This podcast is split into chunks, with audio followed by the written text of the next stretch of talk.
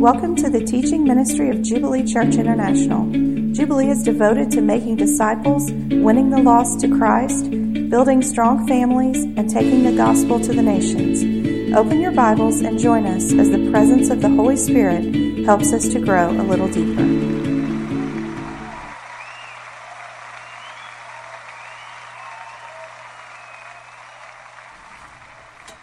Man, last week we started a series. Who is Jesus?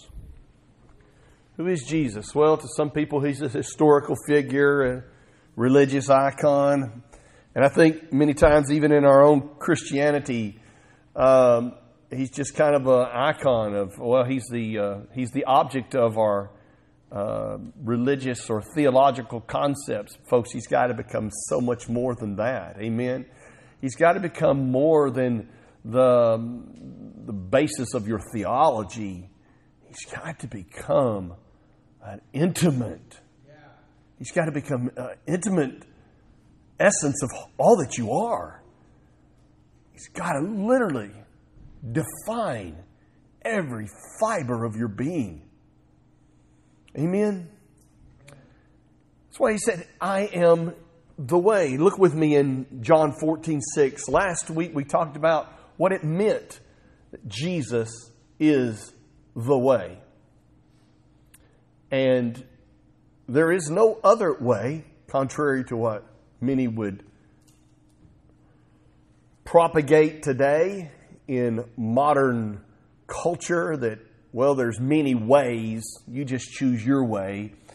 In fact, even in Hinduism, the idea of Hinduism is that all are equal, I just choose my way, and I can't judge your way. Who am I to judge your way?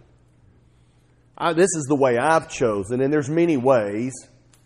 Well, that's like saying all roads lead to Texas, and they don't, do they, Mark? Yes, they did. No. contrary to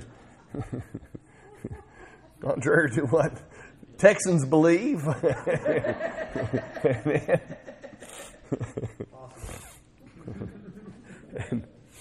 he's still hoping the Cowboys will go to the Super Bowl too, but hey. That's right, they can buy tickets. but there's only one way, and that way is Jesus. Amen. And he's just not one option. He is the way. The way. The way. Not a way. He is the way.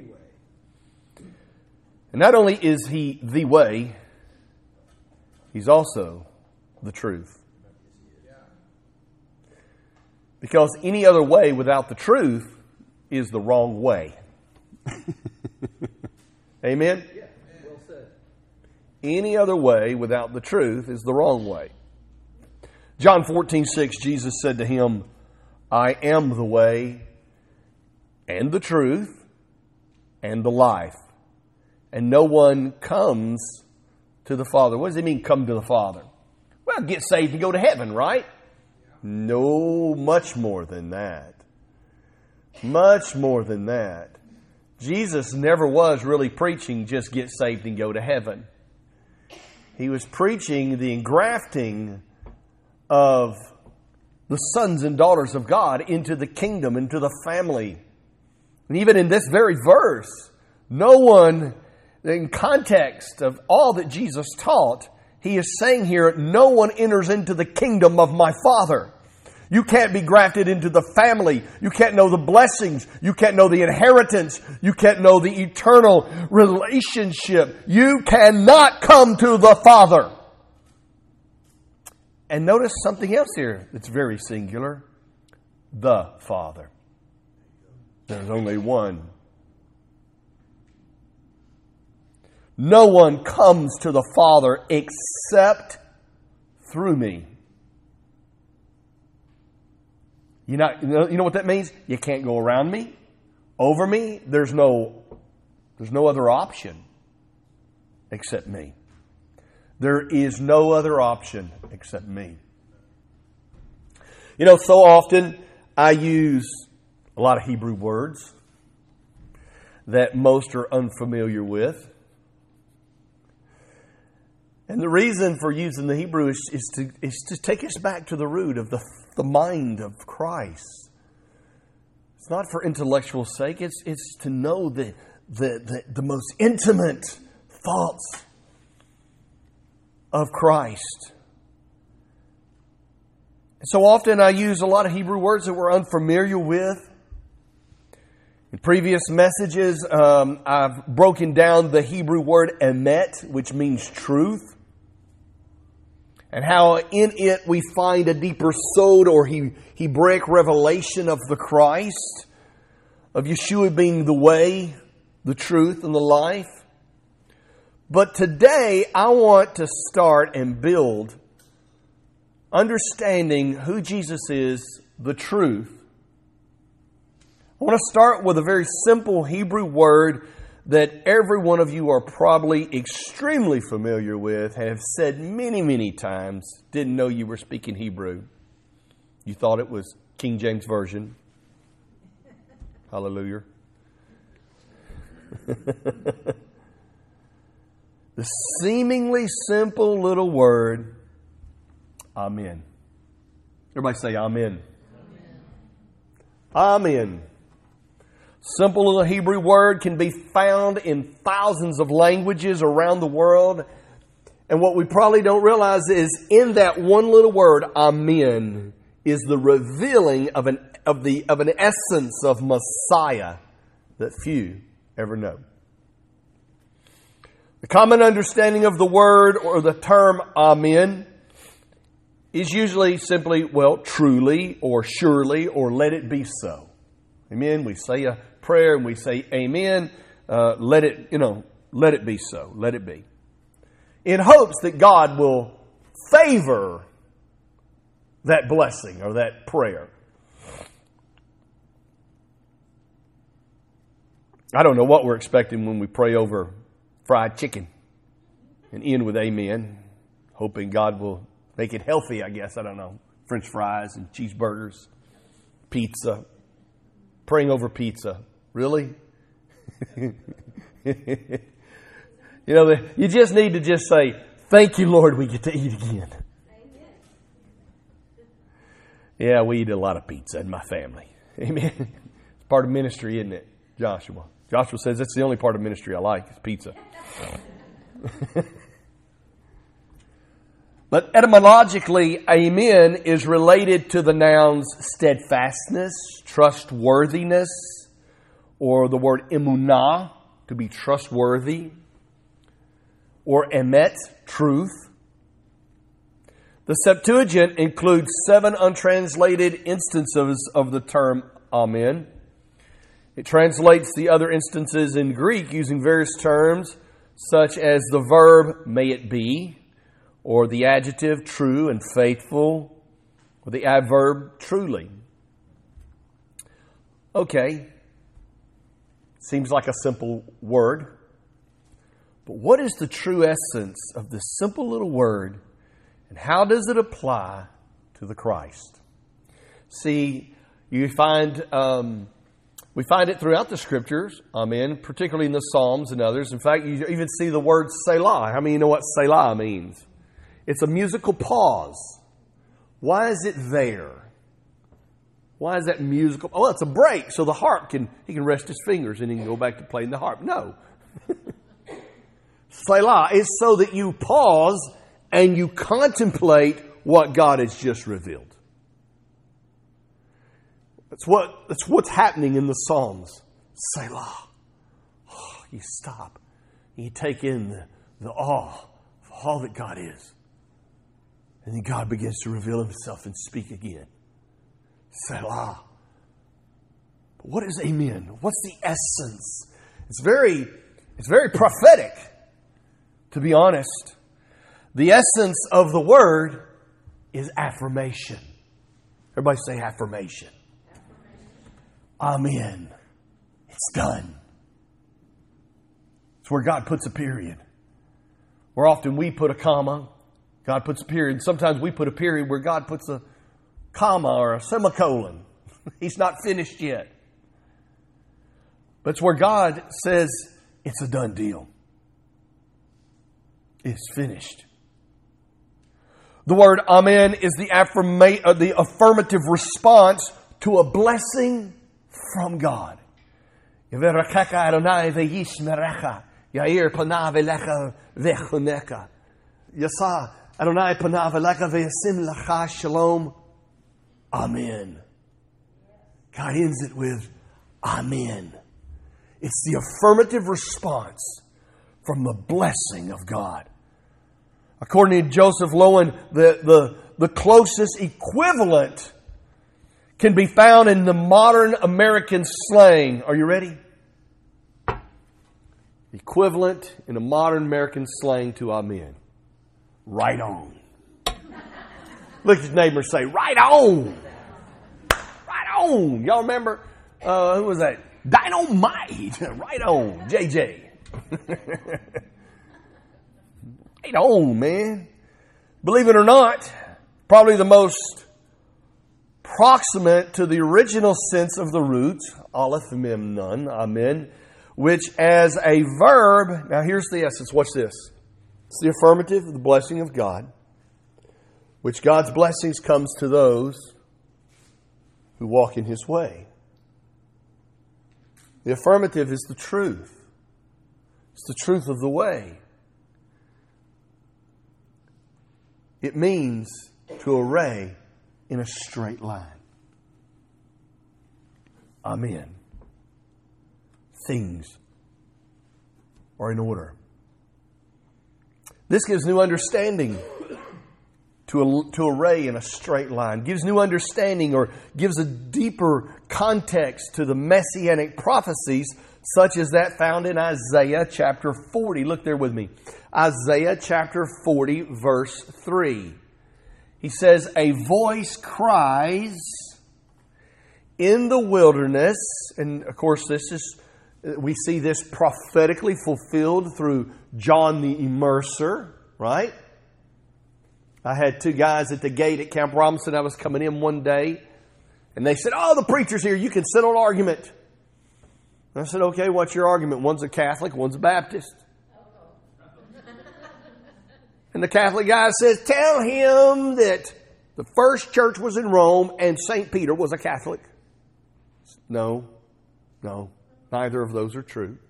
Ah, see, I told you so. Tell him John was a Baptist. No. no, he was John the Immerser. but in the wilderness, prepare what? There it is a way. Halach. The way of the Lord. Halach. The way of Adonai. Make straight. There it is. Amen. Make it sure. Make it trustworthy. Make it absolute. Make straight in the desert.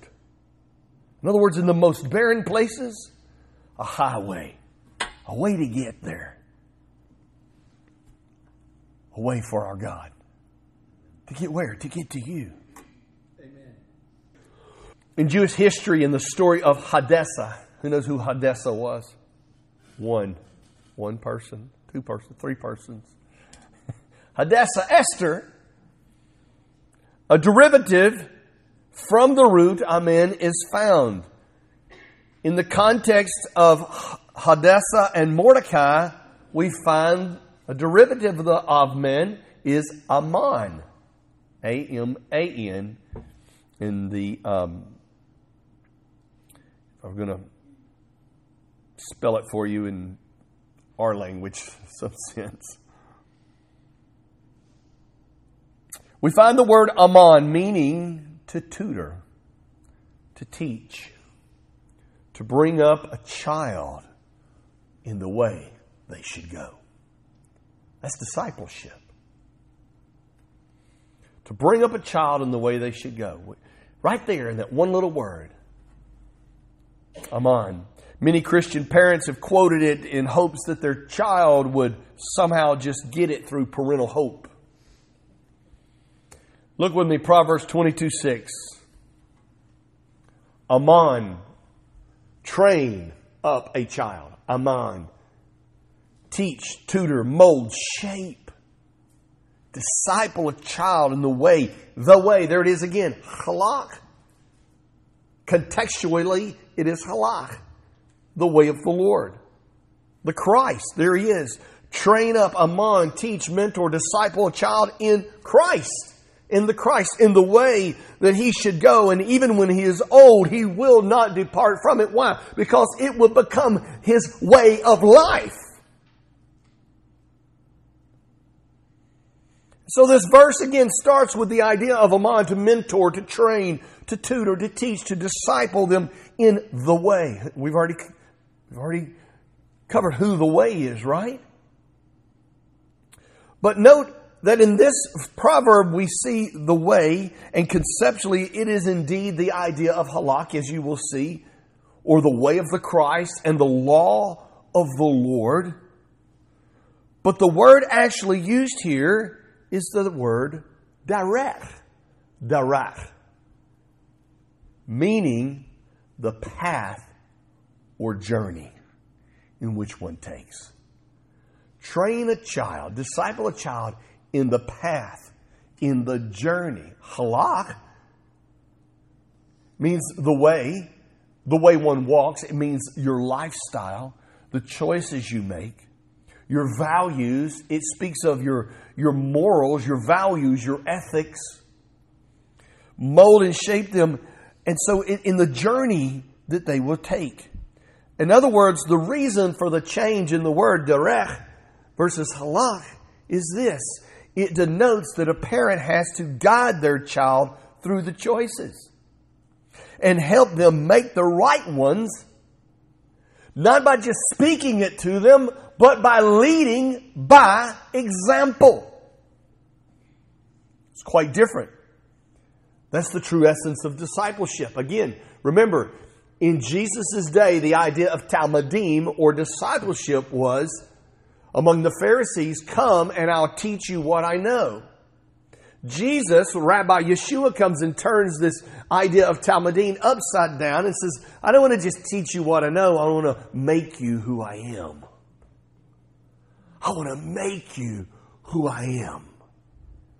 So you're not just going to be apprentice of theology, you're going to be a disciple of the Christ. I am the way. Again, Jesus' day, the Torah was called the way, the way of the law. There was no other way to God except through the law. And Jesus comes and says, I am the fulfillment. I am the law. I am the fullness. I am all the law. I come to not just I just, you know, I didn't come to do away with the law. I come to do what? Fulfill it or set it right, put it in its straight way. Because they had taken the law of God and kind of made it crooked to fit their own power and control and everything else. Fit their own ways. Folks, you can't, you can't take the law of God and adjust it to your way. You adjust your way to the way of the Lord. Amen? And so, this is the upbringing of a child in true affirmation found in Christ, not culture's postmodern humanism or of self actualization. This is very prevalent in our culture today. It's led to a lot of confusion and false identity and People don't even know what gender they are and everything else, self actualization. By definition, it is Maslow's hierarchy of needs. Listen to the definition. Where one achieves the highest level of psychological development. Where personal potential is fully realized after basic bodily and ego needs have been fulfilled. Can you say perversion of truth? Unfortunately, entire generations have been raised under this perverted humanistic concept. And just look at us now. This is not the way of Christ, nor is it the truth. And contrary to modern culture and Christian easy believism, there is but one truth the truth. So many people believe and, and live by untruths that, they, that have molded and shaped their worldviews. There are consequences. How many know there are consequences to untruth? Let's just look at the corruption and the untruth in our government, our nation. Look at what happens when untruth comes into a marriage. Look what happens when there's dysfunction in the family and we try to cover it up, sweep it under a rug, keep it hidden, keep it silenced, put on a good Jesus face at church. we we got one image at church and another image at home. Now you're living in untruth. You try to put truth on the forefront and, and, and you know, front of everybody else. But in actuality, you're living in untruth. But, folks, untruth has consequences, doesn't it?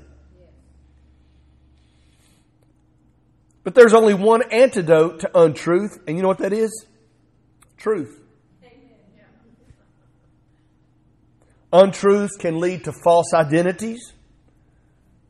And we, we, have, we live by untruths. We deal with them uh, as pastors all the time when we do counseling things that, uh, um, that we picked up in our childhood. We call it, there's another word for it baggage, emotional baggage, identity baggage.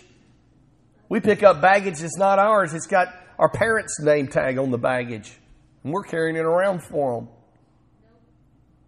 Thank you, Angela. And she said, Not me. I said, I checked that into the spiritual TSA. But we carry baggage around. It's untruths. We bring them up into our childhood and then they mold and shape us. Our values and ethics and our perceptions of life and relationship and church, even. Come on, we carry untruths even in the church. I've told my wife when we started ministry, you do not, to be a pastor's wife, you do not have to sing and play a piano. You just don't. It's an untruth. well, pastor's wife should sing and play piano. No, she's, too, she's doing children's church. but now we buy these false conceptions and perceptions and, and these untruths that we carry in life. And untruths can lead to false identity. They can lead to broken relationships. Untruths lead to despair and discontentment confusion, and all kinds of dysfunction. But truth can restore. Say that with me. Truth can restore. When untruths creep in, you know what's lost? Trust. When an untruth creeps in, trust is lost. Trust in relationships, trust in identity, trust even in truth. I mean, you know you can lose trust in truth when somebody has violated truth with an untruth, we lose trust in truth. But you know how you restore that? You return to truth. Who is truth? Truth isn't your perception of truth. Truth is not your truth or somebody. It's truth is Jesus Christ. If you want restoration, let truth have its way. John 8, 31 through 32. Look there with me. So Jesus said to the Jews who had believed him, If you abide in me, abide. In Hebrew, it's the concept of debach. It means to cling to, it means to be melded together, eternally inseparable. If you abide in my word, my davar, you are truly my talmidim my disciples. And you will, yada, you will know, you will be intimate with truth, emet. And truth will set you free. Wow, there's so much there. I could do a whole nother sermon just on that verse.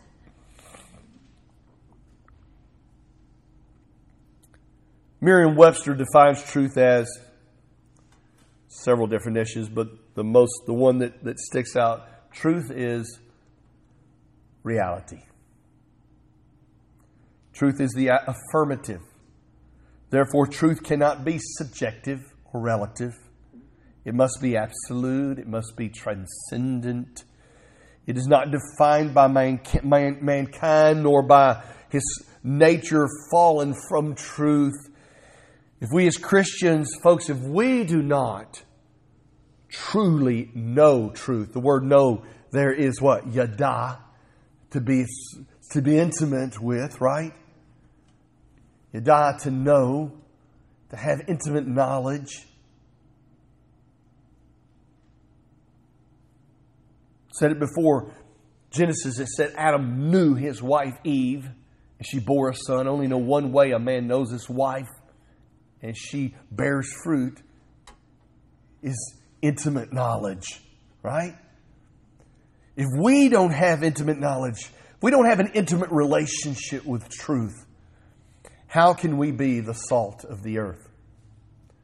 Matthew 5:13 he said, You are the salt of the earth. What does that have to do with Jesus being the truth? If you don't know the truth, if you don't have this intimate relationship with truth, if truth is not defining the very fiber and essence of all that you are, your innermost thoughts, your beings, uh, no matter who you are, where you are, or who you're with, He said, you, then, then you lose your saltiness. He said, You're the salt of the earth, but its salt has lost its taste. How shall its saltiness be restored? What did Jesus say about how we taste to Him? He said, I'd rather you be hot or cold, but because you're lukewarm, I spit you out.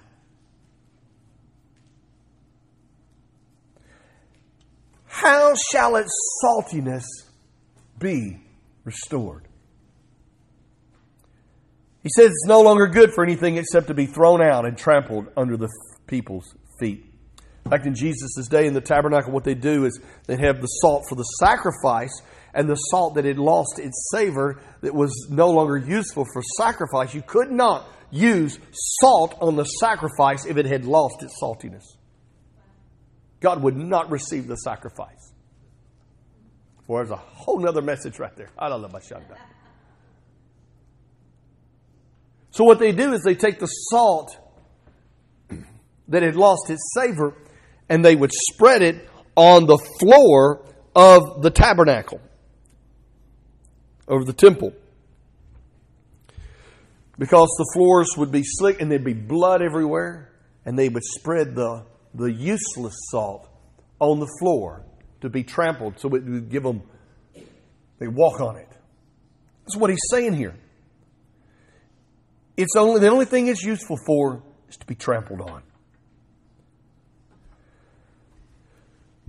So, salt is made up of a number of chemical compounds. Here we go, Pastor Woody. We're going to talk science. Salt's made up of a number of chemical compounds, but what it is mostly, what makes it salty, what makes it useful is sodium chloride. Right? I got a truth. I've got affirmation. Can you say amen? Amen. sodium chloride, which is very stable and will keep its usefulness for years. But if salt is exposed to water or diluted, the sodium chloride can be dissolved and removed, and salt will lose its essence or its saltiness. Oh, it still looks like salt, but it's no longer useful.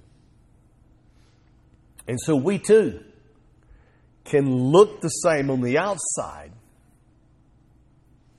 but if we let our faith become weak, we'll lose our usefulness in the kingdom of God. And how does our faith become weak? Well, we can talk about sin and compromise and this and that and everything else. But there's another way that I see that our, our faith becomes weak. And Dr. Wheeler talked about it a few weeks ago.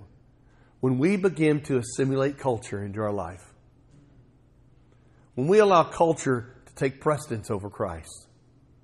when we adjust Christ to culture in our life, when we begin to assimilate,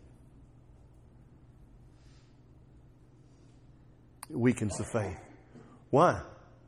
Because we're letting untruth, we're mixing untruth with truth. Politicians do it all the time. They'll take a little untruth and put it with the truth.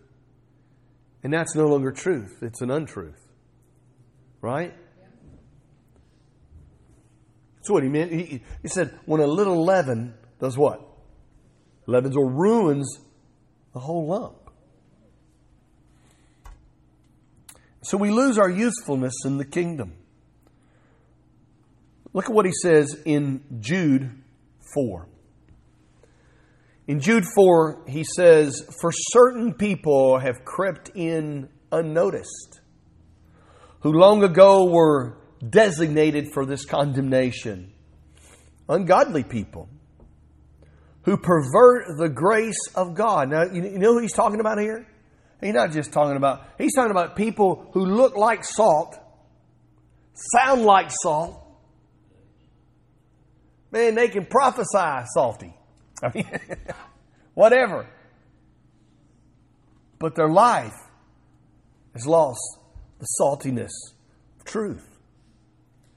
It's not truth. It looks like truth, sounds like truth. It's not truth. Ungodly people who pervert the grace of God into sensuality and deny our only Master and Lord Jesus Christ. Folks, I could continue taking you down a trail of Hebrew word study. But the point that I want you to leave with today is this when we get to the Hebrew word for truth, we find again the same root we find in the affirmation the blessings from God. Amen. Amen. So, how does a follower of the Christ who's lost their saltiness find their usefulness in Christ once again? Restore truth. Restore truth to your life. Live truth. Become intimate with truth once again. Build your entire life upon truth. See, what's what we that sounds so simple, but the hard part is this. In order to build your life on truth, you have to deny your life. You have to take up your cross. Deny yourself, take up your cross, and follow him. You have to give up your own will, your own wants, your own desires, and take yes again. We've bought this lie that Christ come into my life if I accept Christ into my life, He'll make my life better and I will be happy.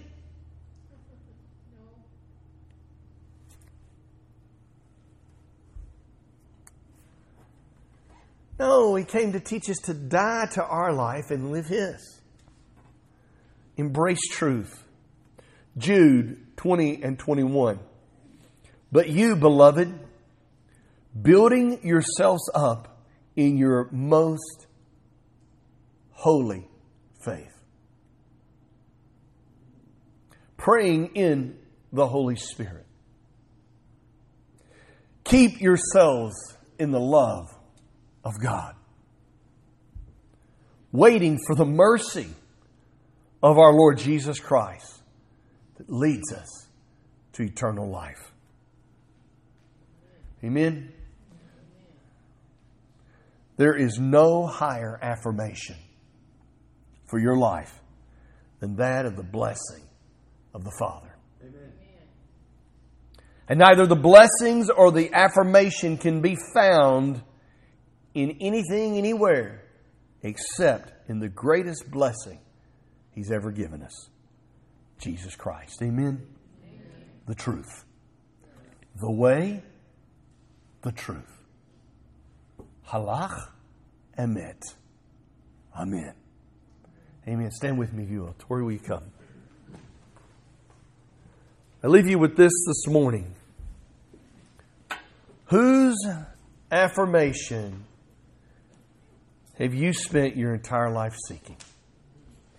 You know, I remember my daughters growing up, and, and they would come in and they'd get dressed on Sunday morning. Mama would help them get their dress, get them dressed and everything, and they'd come in. Every one of them would come in at some point to me while I was getting dressed and say, "Hey, Daddy, I look pretty." yes, you do. You look beautiful. One thing I have never failed to do as a father. My girls will attest to this, right? I always remind them of how beautiful they are. They're beautiful. I look in their faces. I text them. Beautiful. Beautiful. Amen.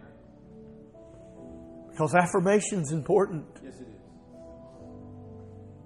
Even when we become adults, we still want affirmation. Amen. I try to remind my boys as frequently as I can I'm proud of you. Proud of them. Yes. Not for what they accomplish. I'm proud of that.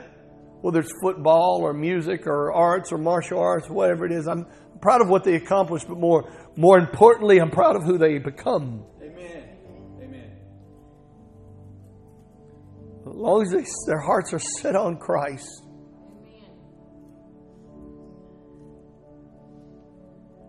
As their hearts and who they are portrays the compassion and the hope and the love and the grace of Christ in their life, I'm proud of that. Amen. That's what it means the affirmation of the blessing of the Father. So that's what the Aaronic prayer, the priestly blessing, it wasn't a blessing just given by the priest. It was an affirmation of Father God upon the children of Israel. I've made this covenant with you, and I affirm you Amen. as my people. Amen. My people. It was an affirmation of the Father. Whose affirmation have you spent your entire life seeking? Even as adults, we want the affirmation of our peers, don't we? We do. We want people to like us. Nobody likes to be alone. Nobody likes rejection. We want people and, and sometimes we let it control us, don't we? Some people we're afraid to speak or socialize because we're afraid we might say something wrong. And what people might think. I've heard this in the church growing up, worrying about what other people are going to think. Whose affirmation are you seeking? Whose affirmation are you seeking today? You'll only find the affirmation that you seek through truth. See? I got an amen. You know what that means? Truth. Means, yes, Pastor, that's true. Well, who's true? What's true? Jesus. Well, how can you affirm that? Because I'm talking about Jesus. I'm, I'm saying what he said. Affirm that as truth. You'll only find the affirmation you seek through truth. Jesus Christ is indeed the way, the truth. The way and the truth. Amen. Close your eyes with me. Father, we come to you this morning. Oh Lord Jesus, only you can fulfill the affirmation that solidifies, that marks the seal, the, the blood seal of the covenant that redeemed us and re identified us, not as lost sheep, not as abandoned children or children of darkness, but by your blood. The, the affirmative seal the blood of Jesus Christ sealed the deal. Amen. It was done, it was finished. Your affirmation. So, Lord, when what when life and untruths try to creep and find their way into my thinking, my identity, my fear, when, when un, the untruth of fear comes in, when the untruth of, of hopelessness or despair comes in, Lord, let the affirmation of truth. Let me stand and say in the midst of my trials and my crisis or my hardship or whatever I'm dealing with, let me stand and say, Amen. The promises of God are yes and amen. I hear that all the time, and, and I think, you really don't know the essence of what you're saying. Whether yes and amen, it means, you know, it's good to go, it's right on. Oh, it's so much more. The blessings of the promises of God are found in the truth. Yes and amen. The affirmation of Jesus Christ who sealed the deal. Come on, if you're here this morning, and whatever you're dealing with, just lay it at the hands of the Master. Lay it at his, at his feet and, and put it in his hands and, and just say, Amen. It's well with my soul. I affirm, I, I, I stand in agreement with who you are, God. I, I stand in your, in, in, in your truth. You are trustworthy. You are faithful to keep that which I've entrusted into you. Amen. Amen.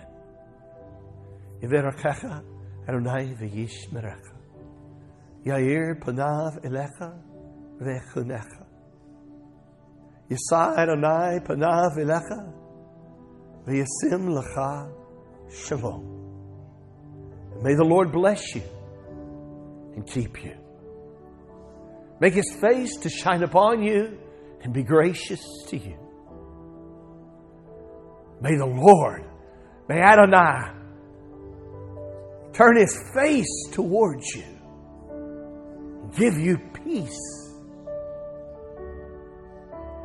And all the people said, Amen. Amen. Amen.